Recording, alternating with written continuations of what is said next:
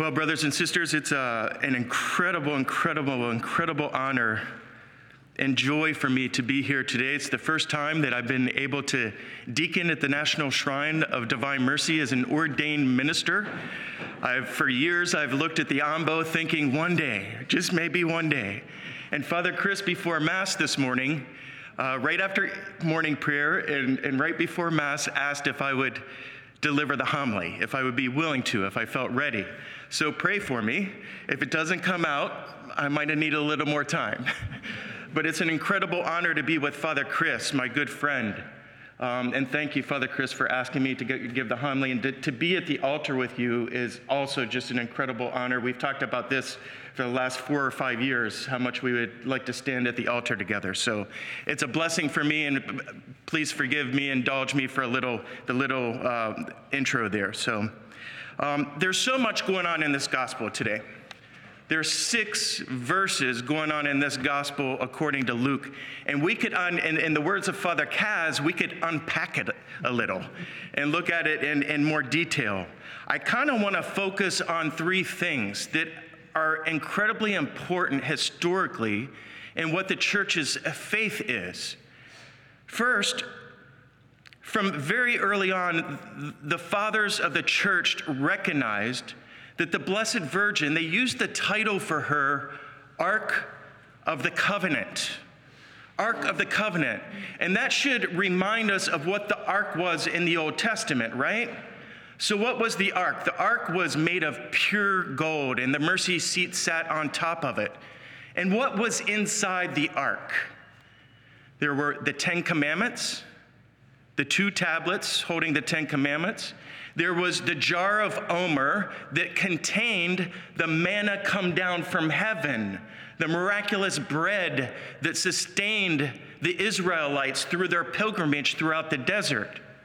And there was the staff, right? There was the staff showing, uh, uh, was it not Jesse's staff? It was uh, Aaron's staff. Thank you. I blanked out on that, Father. Aaron's staff, showing his ability to be able to shepherd as a Levite and as a priest and to lead people in the oracles of God. Now, Elizabeth's response to the Blessed Virgin, when Mary speaks to Elizabeth, she is filled with the Holy Spirit. She's filled with the Holy Spirit, and the babe in her womb leaps, leaps, and she has this experience of a leaping babe within her. Now, that word leaped is also used in the Old Testament for King David, who, when he was returning the Ark of the Covenant to the Israelites to their proper place, he leapt and danced with joy before the Ark of the Covenant.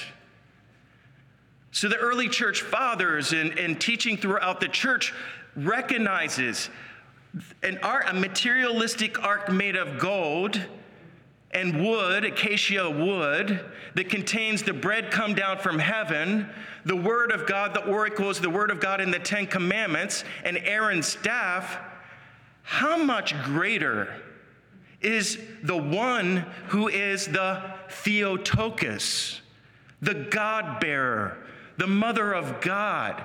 Within her, she's the one who gives flesh to the one who saves us and gives Jesus his divine nature, uniting his divine nature to human nature in, in the person of the Godhead.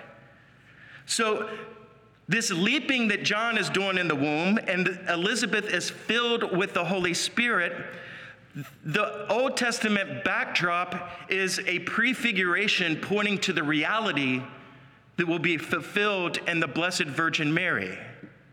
That should, I mean, that's mind blowing to me. The blueprint that the Lord God had worked out 1,200 years, 700 years, what, what was the exact time frame? 1,200 years with David? Roughly around there was a blueprint of what he was going to do in salvation history for mankind when Jesus Christ would be incarnated in the womb of the Blessed Virgin, the God man. So, Mary as the Ark of the Covenant, that should leave us in absolute awe.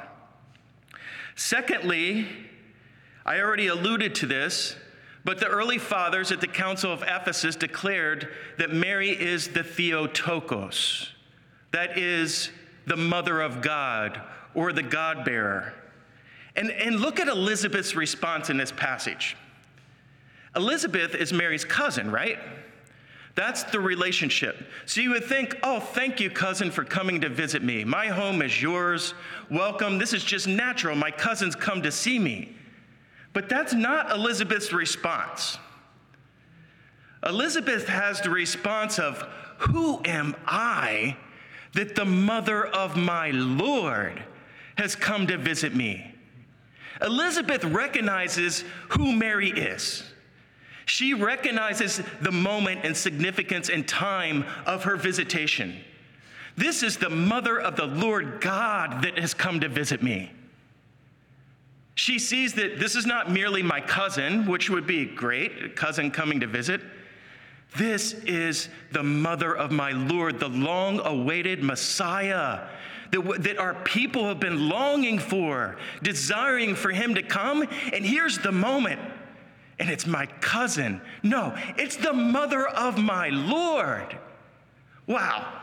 I mean, the significance of that for human history and in that moment should just literally blow us away, like it does, to, to, contemplate on that. These mysteries that are going on in just these six passages right here are absolutely mind blowing. The other third title that I would like to touch upon, and all these titles come out of what the reality of who Mary is and the reality of these salvific events, right? So, the Second Vatican Council declared this very clearly in chapter 8 of Lumen Gentium. Um, and, and other passages or other documents throughout the history of the church, the Blessed Mother is the mediatrix of all graces. And some non Catholics might get scandalized. There's only one mediator, right? There's only one mediator be- between God and man from the letter of Hebrews. That one mediator is Jesus Christ. However, God loves us so much that he allows us to participate in his salvific works, in his works of salvation.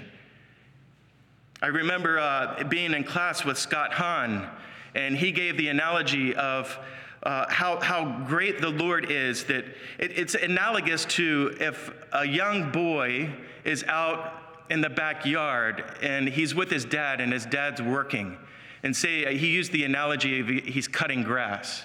Now, the dad and the father could much more efficiently cut all the grass by himself and not have to take more time to bring little Johnny along to, to help him cut the grass. But the father, out of love for his son, wants the son to participate in his works and what he's doing, to be with him to have communio with him, communion with him, to walk with him. So he honors his son and he takes more time and he brings his son along to do the works that he's doing as well. And Pseudo Dionysius, I just had a holy orders class this past semester, and he, Pseudo Dionysius, and this is going all the way back to the fifth century, talks about how much more God is honored and glorified when his works are multiplied and when we participate in those works with him. So the Blessed Virgin is called the mediatrix of all graces. When we think about this, it makes total sense. From where do all graces come? God, right? Only from God. Where does salvation come from? Which person most, most directly? Jesus. If he's not incarnated, if he doesn't take on human flesh and become like one of us in all things except for sin, and if he doesn't take that pure, innocent sin and that nature to the cross and, and put an end to death and kill death itself, and then rise triumphantly, guess what? We don't have any of those graces. But from where did Jesus get his human nature? From the Blessed Virgin. She gave him his nature. Not only that, but he came through her. So, automatically, I mean, that's just a logical conclusion. All graces come through Mary because Jesus came through Mary to us and saved us. And Elizabeth gets it right. Elizabeth gets it absolutely right. From the moment the sound of your greeting reached my ears, the infant in my womb leaped for joy. And blessed are you who believe that what was spoken to you by the Lord would be fulfilled. Elizabeth was filled with the Holy Spirit at the greeting of Mary. Mary mediated the Holy Spirit to Elizabeth in the greeting. And isn't that incredible news for us? We have not only, not only is Mary Jesus' mother, the Theotokos, the God bearer, but she's our mother, and we know that St. John was given the Blessed Virgin and standing in, in person for us when Jesus gave us the Mother of God from the cross to be our mother too. And so that's why we welcome her into our hearts, into our lives. When she greets us and when she comes to us and walks with us, what takes place, brothers and sisters? You are filled with the Holy Spirit. You were filled with the Holy Spirit at her greeting and at her intercession for each and every one of us. This is a glorious thing.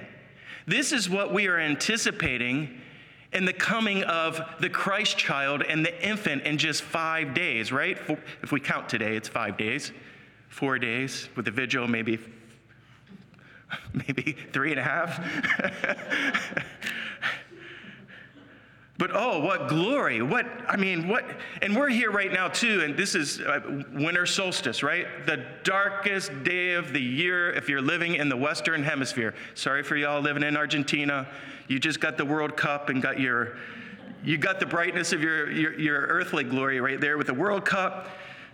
But in the, it makes sense in the northern hemisphere, and this ties into the first reading as well. And this is all pointing. So now we go from in the in the northern hemisphere winter solstice the darkest time of the year and now we have the coming of Christ in his birth and it just keeps getting brighter and brighter and brighter because he's going to we're going to go through Lent and he's going to go through his passion and then he's going to be crucified for our sins to save us and then he's going to be raised and human nature is going to enter into the most holy trinity itself. Father Son and Holy Spirit and human nature is going to dwell there so we are moving towards the light now, and days are getting brighter and brighter from this day on.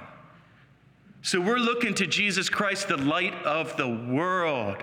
What we have been given, brothers and sisters, is beyond comprehension. It blows my mind. If there were a better plan that would be possibly conceivable and another faith, there's no other faith that offers this. This is the greatest news, the greatest story on earth that's ever happened in the cosmos. And you and I are called into it intimately. In this Christmas, the Blessed Mother is giving you her Son, the infinite, the infant, the infinite infant Son. And I encourage you to, to enter into prayer and see yourself holding him and loving him, kissing his forehead and his cheeks and tell him how much you love him. And tell him how thankful you are for becoming so, so tiny in utter humility and pouring himself out out of love for us so that we could share with him who he is in his sonship for all of eternity. May Jesus Christ be praised. Are you a Marian helper? Join our Spiritual Benefit Society and start sharing in the graces of all the daily masses, prayers, and good works of Marian priests and brothers all over the world. Sign up is free and easy. Simply visit micprayers.org. That's micprayers.org. Thank you, and God bless you. Please follow or subscribe to this podcast to receive the latest episodes and updates. If you have been blessed by this podcast, I invite you to leave a review. Reviews greatly improve our podcast ranking and will help spread this podcast to other people throughout the world. Are you enjoying this podcast? I invite you to listen to more shows brought to you by the Marian Fathers of the Immaculate Conception. Join us daily for enriching spiritual content, which will help you on your journey with Jesus Christ. Simply visit DivineMercyPlus.org for a complete list of our shows. That's DivineMercyPlus.org. Are you a Marian helper? Join our Spiritual Benefit Society and start sharing in the graces of all the daily masses, prayers, and good works of Marian priests and brothers all over the world. Sign up is free and easy. Simply visit micprayers.org. That's micprayers.org. Thank you, and God bless you.